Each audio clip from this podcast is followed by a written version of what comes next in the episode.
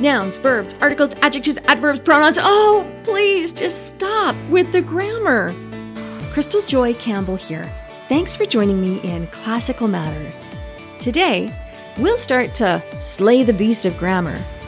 Even though our hearts cringe at the word, we'll begin our journey of a deep dive into seeing how grammar is the beginning of language and forms thinking.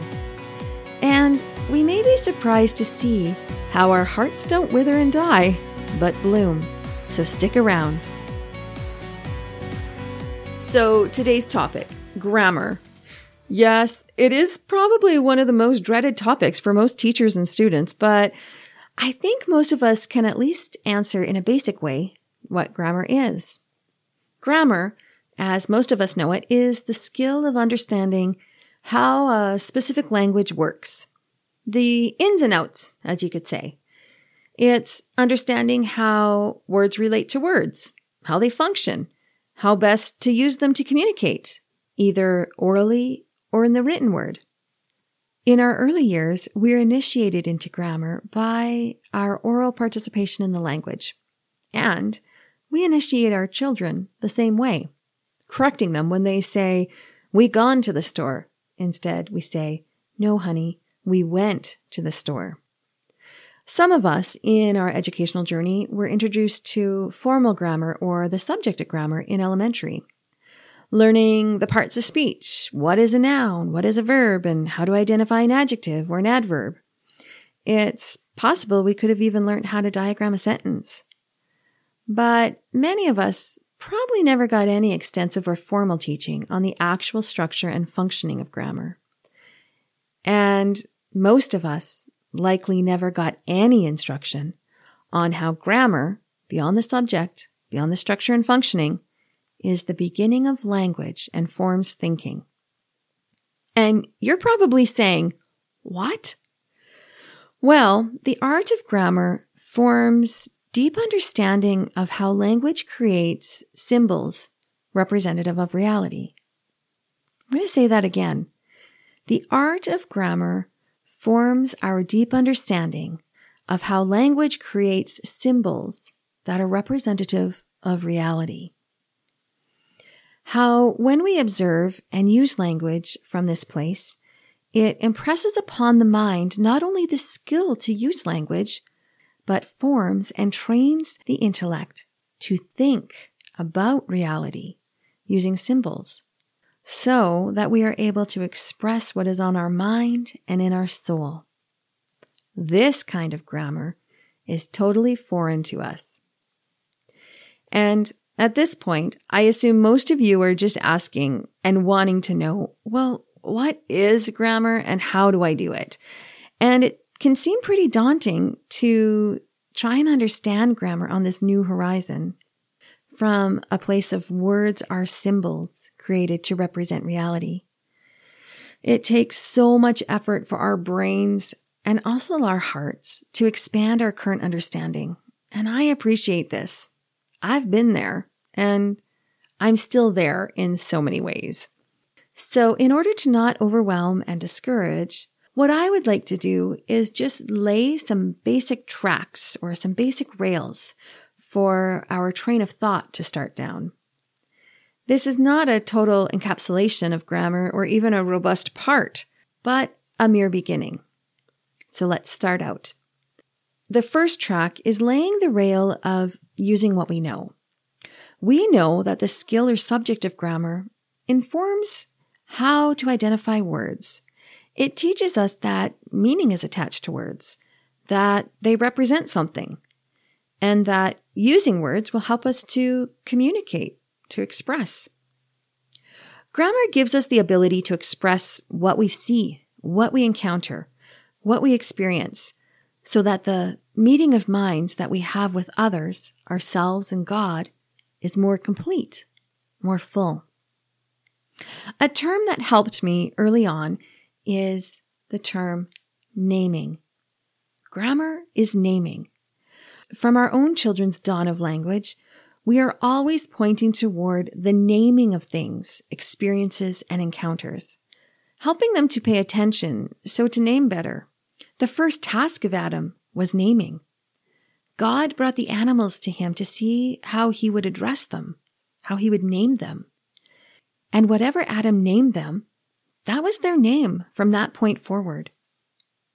This indicates that the naming was not just simply labeling, but something more, that the naming was lasting, permanent, established in our memory. It is the start of remembrance. Once named, there was now the opportunity to address or invoke the thing being named, to enter into a participation with or relationship with. God saw that the animals were not a sufficient helpmeet for Adam, so he created Eve. And this is how Adam responded. This is now bone from my bone, flesh from my flesh. She will be called woman because she was taken out of man. His naming of Eve took form from a place of relating or comparing to himself. And so it is with us. In naming, there is a movement of relating or comparing. So the beginning of grammar is naming. It's beyond labeling and toward imparting meaning, identity, participation with. Naming imprints upon our memory, giving rise to remembrance. And in naming, by the very act of comparing, our own thinking draws us to more fully understand not only the essence or being of that being named, but the essence or being of ourselves, the who, what, and where we are in the reality of things and with God. And all this in just the simple and natural act of naming. How glorious to understand this, to believe this, to live this. When we see, understand, and experience the depth of naming, it elevates it. We approach it with awe and wonder and greater purpose. This is the first track, the first rail we lay, naming, which will guide our thinking and understanding of the art of grammar. It will assist us as we explore more about what this art truly is. Now, the second track or rail that we will lay is how. How then are we to approach grammar with our children? Well, the first thing is we don't sit them down and present to them what I just presented to you. For grammar is very natural to humans, and children who have yet to be dulled to its reality, it just needs to be encountered, experienced, seen, so as it can be imitated. We give them good examples to imitate, primarily ourselves as examples. Through our active participation in naming, our example, we model for them comparing and relating. We model for them the exploration of meaning and identity in naming. It will come through our teaching and our approach if our own understanding and belief is rooted in the depth and power of naming. We don't need to be well along in this path before we can present it to our children. We just need to start by turning our minds toward naming. We will grow alongside our children. Now, as I've said, naming is natural to the human person, and we've seen that with Adam in the naming of the animals and of Eve. So it doesn't really need to be taught, but more cultivated. And we cultivate through questions. And questions that don't put the truth in the minds of our students, but questions that help them discover the truth for themselves. We encourage them and help them to strengthen their ability to pay attention and develop memory. We introduce them to the structure and function of grammar through the lens that words are symbols created to represent reality. So, for example, we can see that these symbols represent different parts of reality. There are some words which represent more about the being of something, and other words that actually draw their meaning alongside other words. Think of it this way. In math, the numbers and figures and such tell us something about the quantity or quality, where the function, the addition, subtraction, multiplication, division, only really have their meaning when placed in relation to the number or figure. Or if we look at it with actual words, we can look at the noun dog, and it expresses being, what characteristic it has, how it acts, etc. Where the article a only really has meaning alongside with the noun dog. So we approach the actual skill of grammar with its techniques and processes as a tool, an instrument, which helps us get the job done and done well. The jobs it helps with is the jobs of creating symbol, the jobs of representing reality. So to recap, grammar is an art of language, which has structure and function and processes, but ultimately forms the mind in thinking about reality. It has been introduced as naming, which gives rise to symbols created to represent reality. These symbols are not just merely labeling, but a representation of meaning, identity, relationship, and comparing.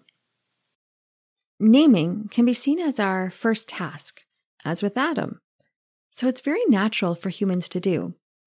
And naming is the first rail we lay to guide us in our understanding and thinking about grammar. The second rail is putting naming into practice to be a worthy imitation for our students by approaching what we see, what we encounter, what we experience through the lens of creating symbol, which represents reality.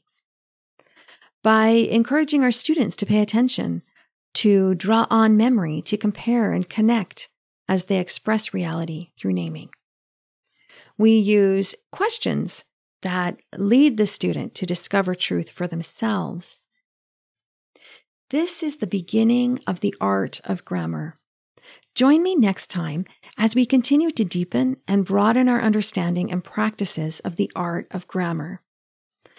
I am indebted to the written works of Sister Miriam Joseph in her book, The Trivium, Stratford Caldecott in his book, Beauty in the Word, and Kevin Clark and Ravi Scott-Jane in their book, The Liberal Arts Tradition.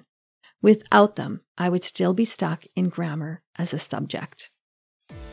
I hope these short episodes of Classical Matters give you a springboard for the rest of your week to think, explore, contemplate, ponder, and discuss classical education.